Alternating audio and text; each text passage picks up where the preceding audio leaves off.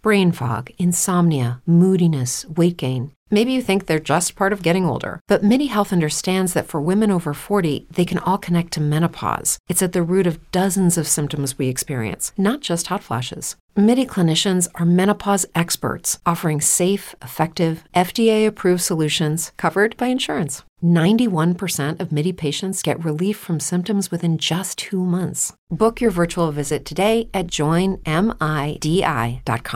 With the Lucky Land slots, you can get lucky just about anywhere. This is your captain speaking. Uh, we've got clear runway and the weather's fine, but we're just going to circle up here a while and uh, get lucky. No, no, nothing like that. It's just these cash prizes add up quick. So I suggest you sit back, keep your tray table upright, and start getting lucky. Play for free at LuckyLandSlots.com. Are you feeling lucky? No purchase necessary. Void where prohibited by law. 18 plus terms and conditions apply. See website for details.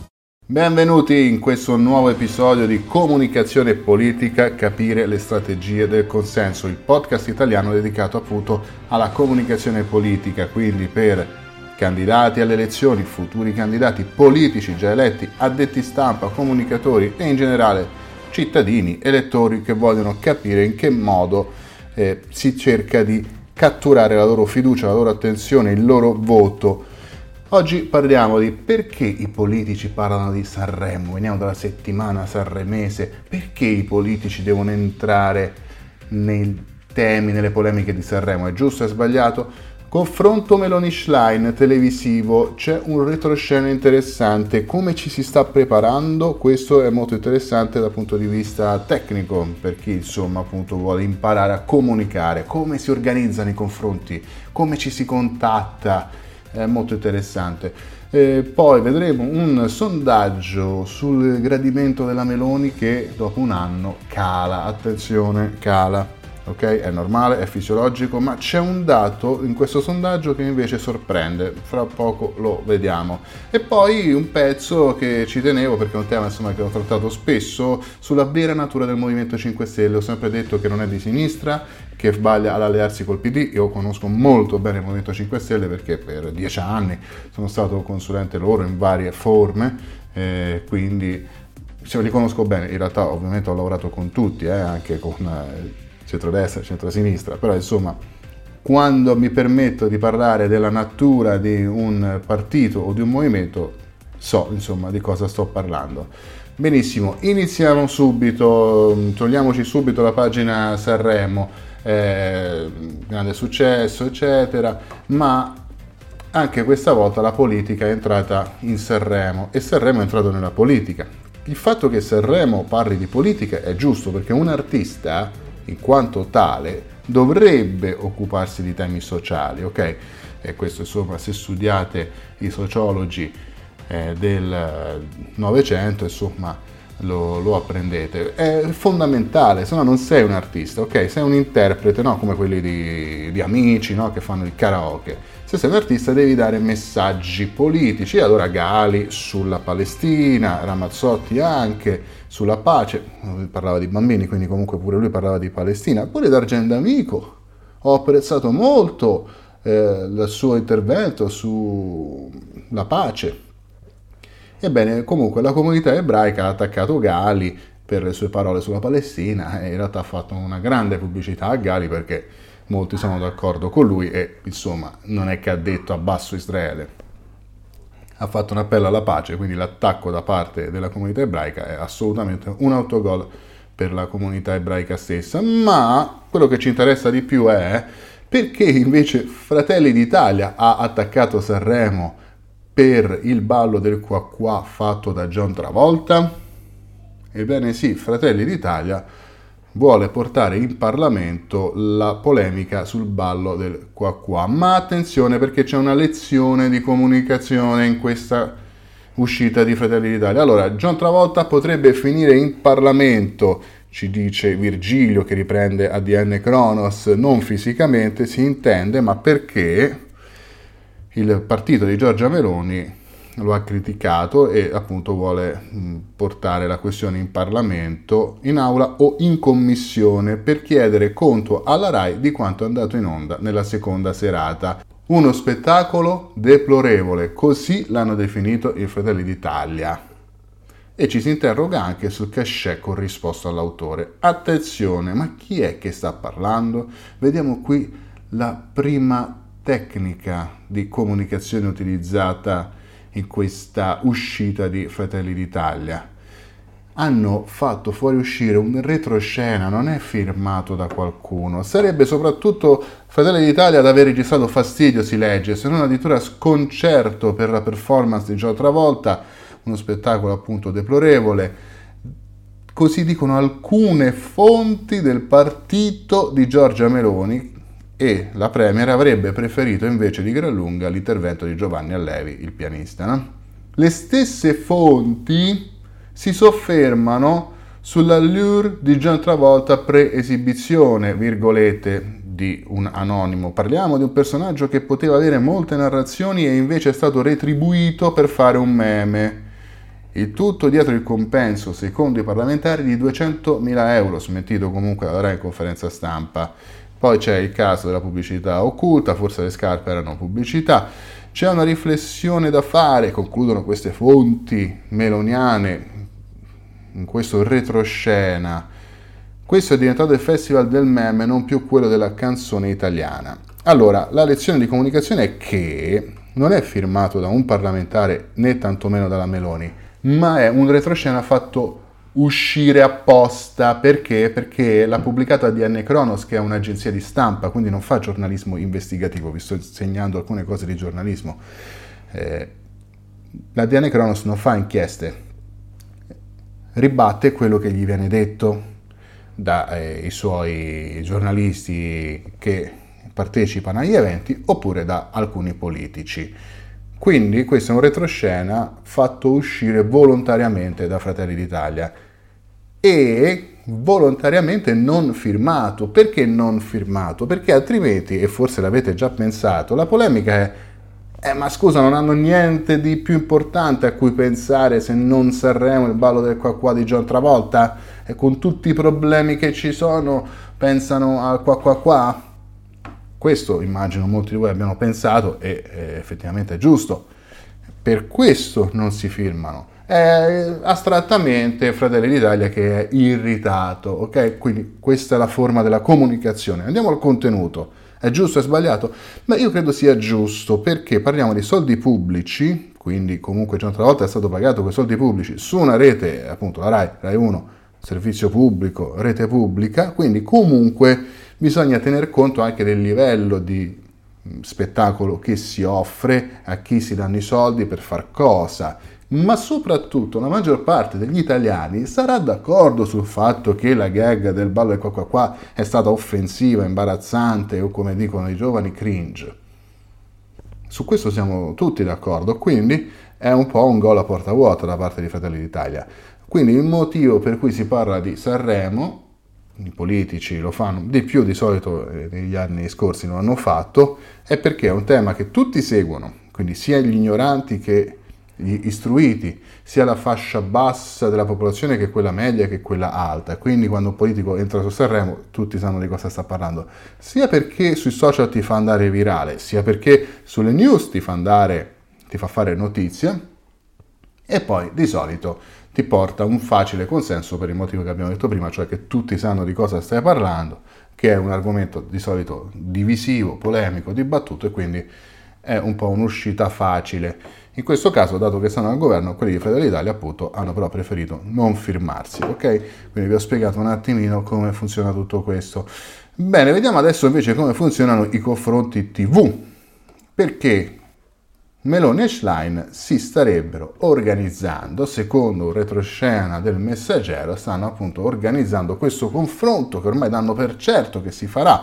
Io come sapete ho nutrito dei dubbi al riguardo, continuo a nutrirne, ma Marco, ma come è stato confermato? Io fino a che non lo vedo non ci credo, probabilmente questa volta sbaglierò la mia previsione, eh, di solito chi mi segue sa che faccio analisi che si confermano, ma come tutti gli esseri umani sbaglio anche io, per esempio avevo detto che dopo l'attacco al Campidoglio del 6 gennaio, eh, Trump, l'assalto al Campidoglio americano, avevo detto beh Trump è finito, politicamente, invece eccolo qui più forte che mai, quindi ovviamente commetto anch'io degli errori. Eh, non so per eleganza invece ad elencare tutte le volte che ho indovinato, le trovate sul gruppo. Non solo la Rai, Meloni Schlein la sfida bis su Sky. Quindi già i, vari, i rispettivi staff di Giorgia ed Ellie si stanno vendendo il confronto a più offerenti, vendendo no perché non è che prendono i soldi, stanno però proponendo il confronto a più, pers- più, canali, quindi sia Rai che Sky. Questo sarebbe un errore perché se lo fai sia sulla Rai che su Sky togli valore sia al confronto di Rai che di Sky perché non è più un'esclusiva. Ok? Comunque, andiamo a vedere, eh, io non vedo l'ora, parola di Ellie, e poi invece Giorgia, io mi impegno molto volentieri a fare il confronto TV. Bene, il messaggero quindi decreta è ormai certo, il faccia a faccia si farà. Non c'è ancora una data, ma si farà. E se il format funzionerà in termini di share e di condotta pubblica delle due leader, che sono già d'accordo sullo stile da tenere, ovvero ritmo e fair play, che è ancora troppo generico dico io, verrà anche replicato, come se fosse uno show insomma da replicare. In realtà, eh, questo insomma mm, in Italia di solito non si fa, però vabbè, in America sì comunque. Sia perché la stagione elettorale è lunga, da qui alle europee, in più le regionali, le comunali, sia perché al momento c'è una divisione in corso. I meloniani spingono per fare il duello in Rai, i Dem invece per farlo su Sky. Ma come Marco su Sky? Eh sì, amici e amiche, dovete sapere che in realtà una volta i confronti i, all'americana, che poi sono spariti negli ultimi anni, si facevano su Sky. Quindi non sarebbe una scelta assurda. E vi dirò di più, io ho partecipato ad alcuni di questi da consulente, da comunicatore, perché appunto per alcuni politici che hanno fatto questi confronti su Sky e vi assicuro che sono organizzati in modo estremamente professionale. Noi provavamo un pochino a stalkerizzare, a tormentare la redazione di Sky per sapere in anticipo i temi, non c'era verso, non ti dicono nulla, ti dicono soltanto che ti chiederanno alcune cose che devi preparare prima, come il reddito per esempio, alcune cose insomma le devi preparare prima, altrimenti non le puoi sapere a memoria, dopodiché eh, vai là, è come un esame all'università, non sai le domande che ti fanno, quindi insomma è un uh, confronto molto impegnativo quello su Sky, per questo poi non l'hanno più fatto, ma era bello da vedere. Nessun litigio tra gli staff di Meloni e Schlein, anzi ieri si sono sentiti molto amichevolmente e si sono dati appuntamento per la settimana prossima dei visu e in campo neutro magari negli uffici dei gruppi alla Camera e di prima mattina per dare poco nell'occhio. Quindi vediamoci di persona e mettiamo sul tavolo gli ultimi dettagli. Si tratta soltanto di diverse sensibilità sulla scelta dell'emittente a cui far ospitare la sfida. Finirà con ogni probabilità che il primo incontro si farà sulla RAI, che è la sede naturale a cura di Bruno Vespa, che è l'arbitro ideale, e il bis su Sky, con un ampio parterre che potrebbe essere guidato dal direttore del Bellis insieme a Giovanna Pancheri. È proprio un cronista di Sky è stato quello che nella conferenza stampa di fine anno fece la domanda sul faccia a faccia, eccetera. Allora, Vespa sicuramente da mh, mm, professionista di vecchio corso, di lungo corso, non apprezzerebbe questa, questo bis, eh, però da qui alle elezioni effettivamente europee manca un bel po', se ne potrebbe fare uno adesso di confronto e poi uno verso poco prima delle elezioni in ogni caso l'organizzazione si vedrà.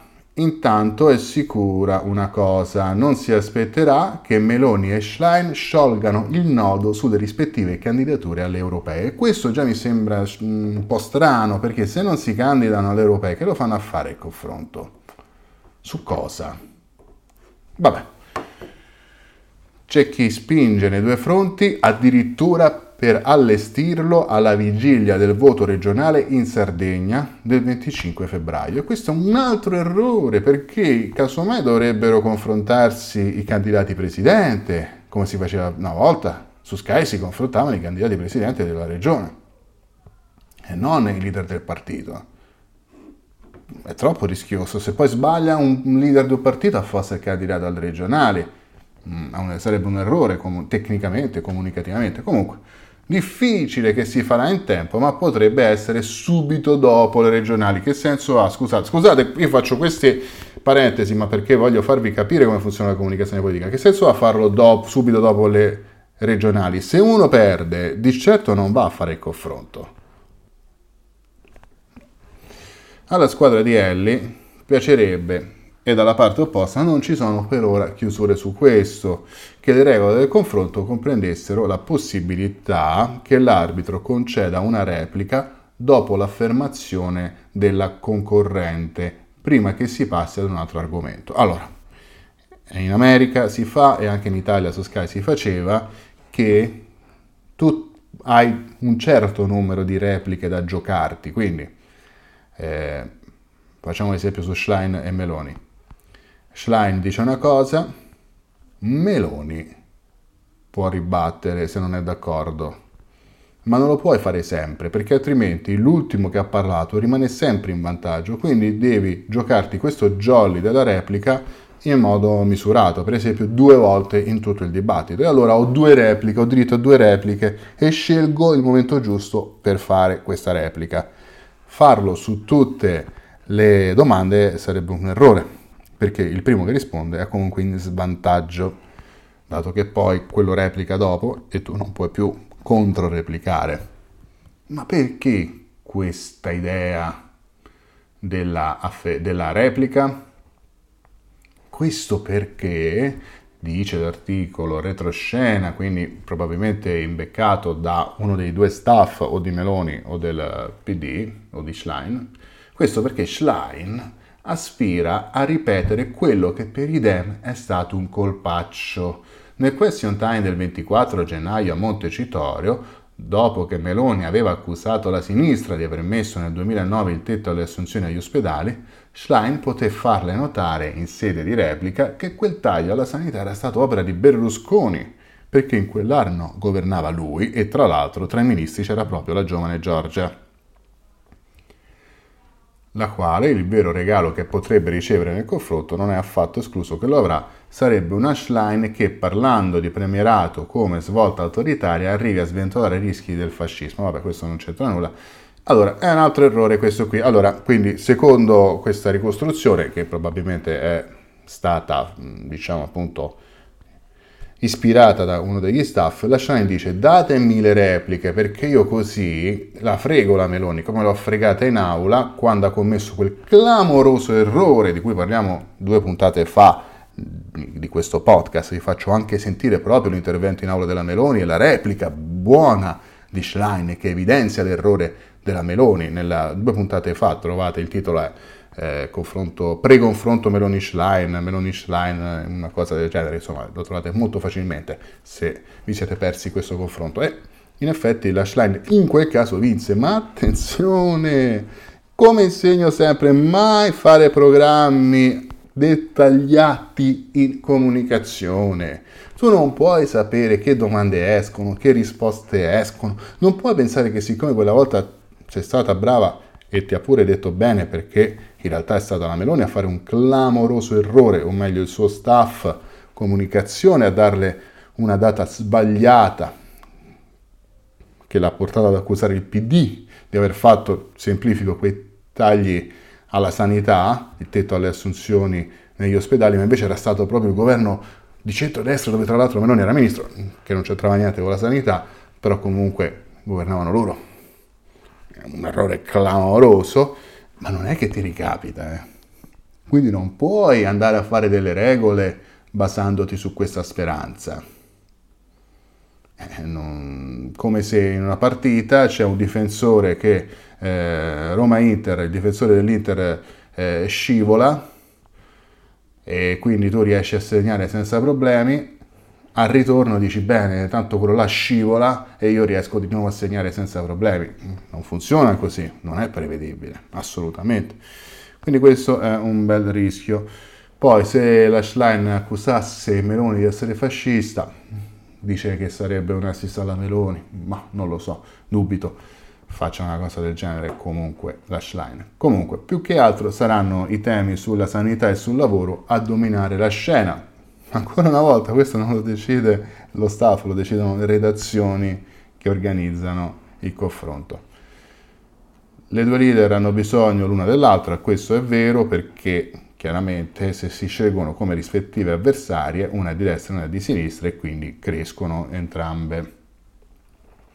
Appena si decidono i termini del confronto, Meloni si farà preparare per un ripasso dell'ultimo momento di materie che ben conosce, i vari dossier dello staff della comunicazione e si consulterà con il sottosegretario Fazzolari, detto Spugna, che era quello lì che, secondo altri retroscena, aveva scritto quel discorso che ha portato Meloni a sbagliare in aula contro Schlein. Quindi questo sottosegretario è il capo della comunicazione Fazzolari della Meloni. Detto Spugna, l'uomo più intelligente che abbia mai conosciuto, disse Giorgia, che però ovviamente si arrabbiò in quell'occasione dell'errore in aula, ma ci sta, tutti sbagliamo. Eh, chi lavora tanto come Fazzolari eh, ci può stare che commetta un errore, oddio, quello è un errore molto grave, però insomma è giusto pure andare avanti. Schlein invece nella sua stanza al Nazareno farà una prova generale del confronto, domande, risposte repliche come se già fosse in scena contro Meloni, insieme al suo portavoce Ali Vernini. Chi è Ali Vernini? Andate sul gruppo Facebook Comunicazione Politica, al mio gruppo Facebook c'è una scheda su Ali Vernini. Ma anche con Caspare Righi, capo segreteria di cui Ali si fida ciecamente, e Sandro Ruotulo, responsabile della comunicazione DEM che conoscete sicuramente quando lavorava con Santoro. Benissimo, eh, aggiungo io, Vespa vorrebbe fare una cosa come fece con eh, Zelensky, ovvero non, prendersi lui sì eh, a casa sua il confronto, ma condividere, è stata una bella cosa effettivamente, con tutti i giornali, quindi con giornalisti di tutte le testate, questa intervista. Se così si facesse, dico io, non si potrebbe più fare poi il doppio confronto, quindi su Sky non si potrebbe più andare. Adesso parliamo del Movimento 5 Stelle. Io ho detto da tempo, secondo me non deve allearsi col PD, non è di sinistra, infatti è altro. Cosa è? Lo spiega bene su Repubblica Carlo Galli in un'analisi che voglio leggervi sintetizzandola, insomma. Nel sistema politico italiano sono presenti tre destre, quella liberista di Forza Italia, quella regionalista nordista della Lega e quella nazional populista di Fratelli d'Italia. Attenzione, questi sono concetti importanti di comunicazione politica, li dovete sapere perché si, si tratta di posizionamento, ok? Dove mi colloco? dovete sapere che non esistono doppioni, non non si, si può sovrapporre. Se io faccio un'altra destra nazionale populista e mi confronto con Fratelli d'Italia, vince Fratelli d'Italia perché è l'originale, perché è quello più conosciuto. Se faccio un centro liberista, quindi come eh, Forza Italia, destra, quindi centrodestra, che il centro è centrodestra comunque, e vince Forza Italia. E lo stesso vale se faccio il partito nordista non posso andare a togliere la Lega. Benissimo, sono diversi in quanto a ispirazione ideologica, verissimo, hanno proprio eh, riferimenti ideologici completamente diversi, a target sociali e a propensioni geopolitiche. Afferiscono a tre diversi raggruppamenti del Parlamento europeo, tra l'altro. Non si vogliono bene, ma collaborano stando al governo pur lottando continuamente per definire i reciproci spazi di potere. Ma non sono presenti due sinistre, quindi abbiamo detto sono presenti tre destre, ma non sono presenti due sinistre come il movimento in questi ultimi anni o mesi addirittura vuole fare credere. L'opposizione parlamentare PD e Movimento 5 Stelle è tanto divisa che in realtà è meglio parlare di due opposizioni distinte e distanti, anche se a volte convergenti nel voto contrario alle proposte del governo, e questo è ovvio perché sennò che opposizione sei. Sono diverse le basi elettorali, concentrate in alcune regioni dove è ancora una realtà maggioritaria e in quel che resta del ceto medio riflessivo, quella del PD più giovani e diffusa nel paese, soprattutto nel sud, quella del Movimento 5 Stelle, verissimo. Diverse le genealogie ideologiche, il PD è una forza di centrosinistra in cui Si incrociano personalismo cristiano e socialdemocrazia moderata. E in quanto erede ormai lontano dalla DC e del PC, esprime un certo un ceto politico vasto e ridondante, conforme al sistema istituzionale del Paese e alla sua collocazione europea e occidentale. Il Movimento 5 Stelle invece nasce come movimento di protesta populista contro le anomalie. Ah, populista! Non in senso spregiativo, in senso tecnico. Anche Fratelli d'Italia è populista. Populista significa che io sto dalla parte del popolo contro i poteri forti, contro le istituzioni. Questo significa, non è un insulto, è una cosa anche buona in alcuni momenti storici, positiva e in altri no. O comunque poi dipende come è fatta. Comunque, non voleva essere una critica al movimento il fatto che Galli eh, scriva populista. È così. Il movimento nasce come movimento di protesta populista contro le anomalie, le difficoltà, le contraddizioni del sistema.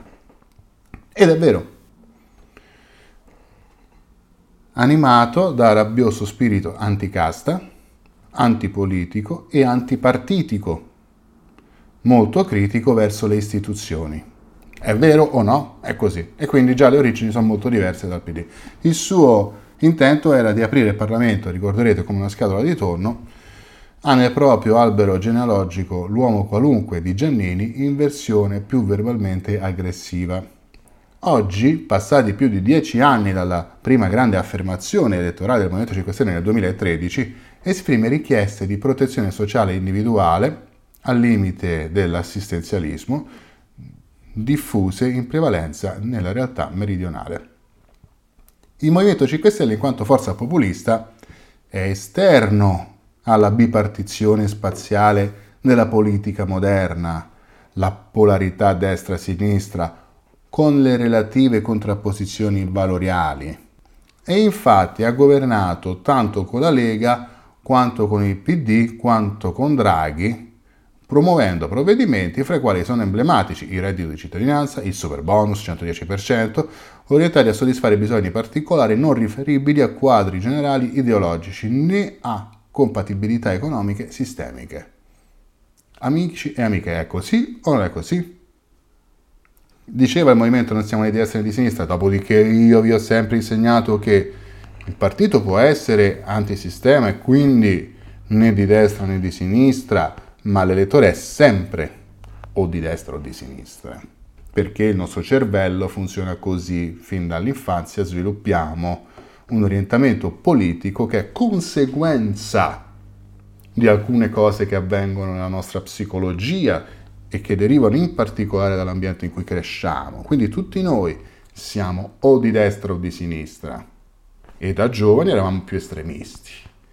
Dopodiché il partito tu lo puoi cambiare nella vita e puoi votare anche un movimento populista che sia eh, al di là della cosiddetta polarità destra-sinistra, ma tu sei o di destra o di sinistra. Eh?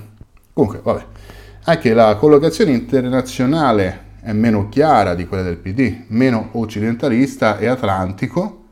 Il Movimento 5 Stelle è fautore della pace prima di tutto in Ucraina e in Israele, il che implica una notevole distanza dalla linea, duris, dalla linea scusate, antirussa e filo-ebraica che il PD e Fratelli d'Italia hanno assunto in merito ai due conflitti, è vero.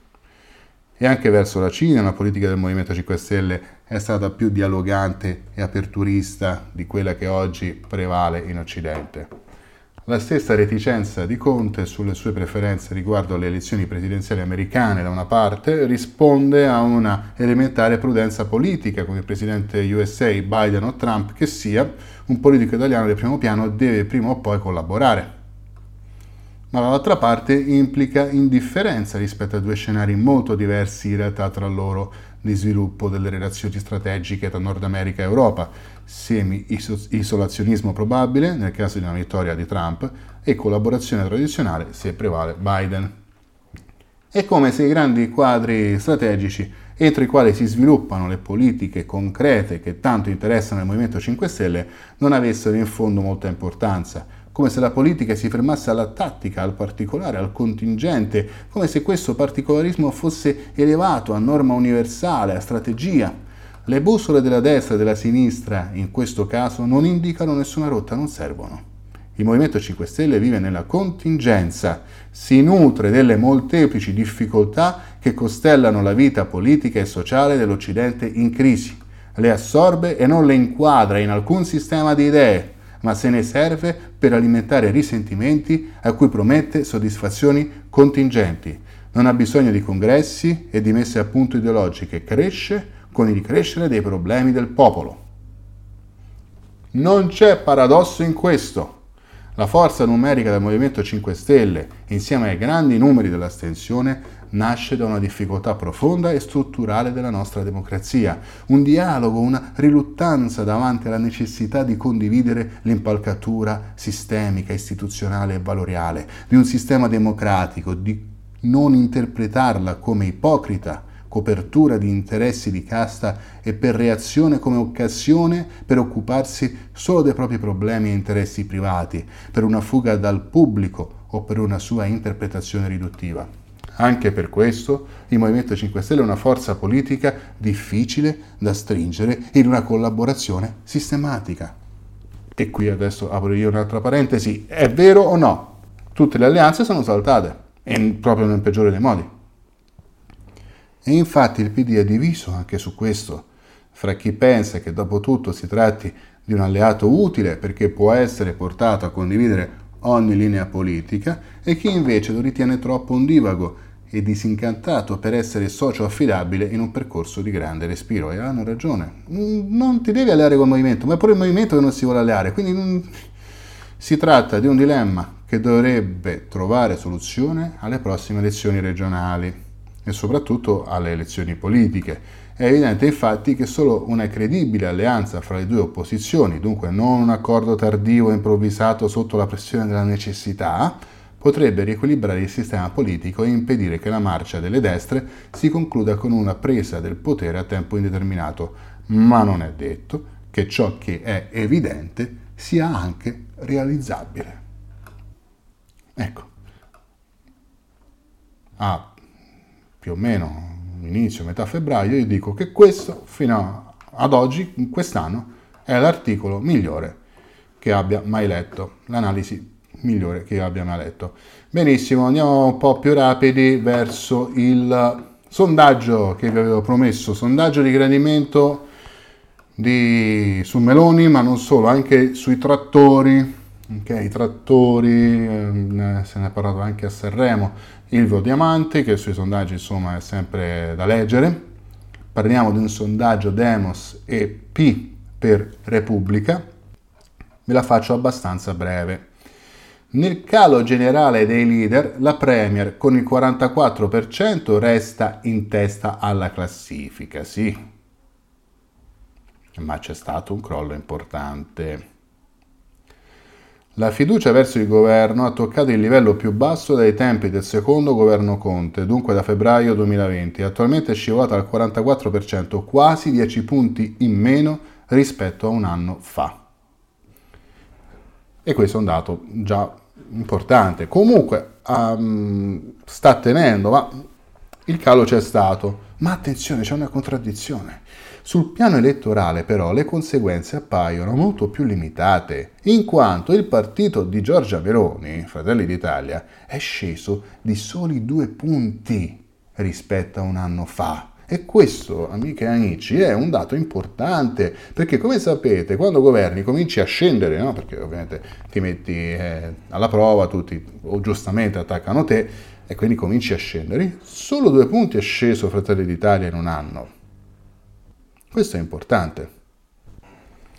E supera ancora di poco il risultato ottenuto alle politiche del settembre 2022. Questo è molto interessante. Vediamo le opposizioni. Il PD è sceso al 19,6, poco meno rispetto allo scorso novembre, dopo aver recuperato costantemente nell'ultimo anno. Il Movimento 5 Stelle è risalito al 16,9 mentre dietro cambia poco, gli altri partiti restano lontani, sotto il 10 la Lega che sta appunto all'8, Forza Italia al 7, Europa Verde, Verdi e Sinistra Italiana al 3,5, Azione Italia Viva resta nei margini fra il 3 e il 4. Ok, questi sono i sondaggi. Riguardo il gradimento del leader, appunto abbiamo Meloni che a novembre 2023 stava a 50 e adesso sta a 44, valori percentuali di chi dà una valutazione uguale o superiore a 6 sul gradimento del leader. Ok, quindi lei, la domanda è, lei gradisce Giorgia Meloni come leader? Da 1 a 10 quanto? Che voto darebbe da 1 a 10 alla Meloni? Quelli che danno 6 o di più sono conteggiati in questo sondaggio. Bene, a novembre 2023 il 50% dava sufficiente o meno. A febbraio 2024 siamo al 44, ok? Quindi c'è stato un crollo. Conte passa da 42 a 40, Emma Bonino è la terza per il gradimento, eppure il suo partito è praticamente inesistente, da 43 a 38, Tajani da 43, che era un dato importante, a 37, e Lichline invece un puntino lo recupera da 31 di gradimento di novembre 2023 a 32 di gradimento di febbraio 2024. Chiudiamo con Salvini che pure cade da 32 passa a 28. È interessante sapere che diversi sondaggi confermano che 8 italiani su 10, la maggior parte degli italiani, condivide le ragioni della protesta dei trattori lo sciopero degli agricoltori, la protesta, eccetera, è condivisa praticamente da tutti i partiti, tra l'altro. E allora eh, facciamo un partito, molti già stanno dicendo. Sarebbe un grave errore, perché, come potete leggere sul gruppo, la maggior parte comunque non crede che queste proteste poi alla lunga porteranno ad effetti significativi e questo è il tormento dei piccoli partiti, dei nuovi movimenti.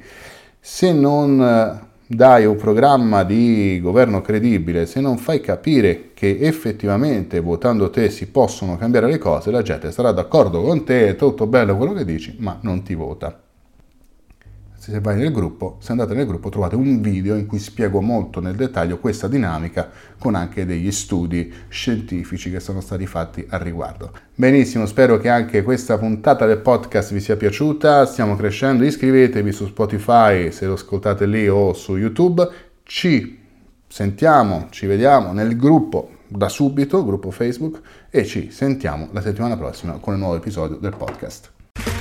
Okay, round two. Name something that's not boring. A laundry? Ooh, a book club. Computer solitaire, huh?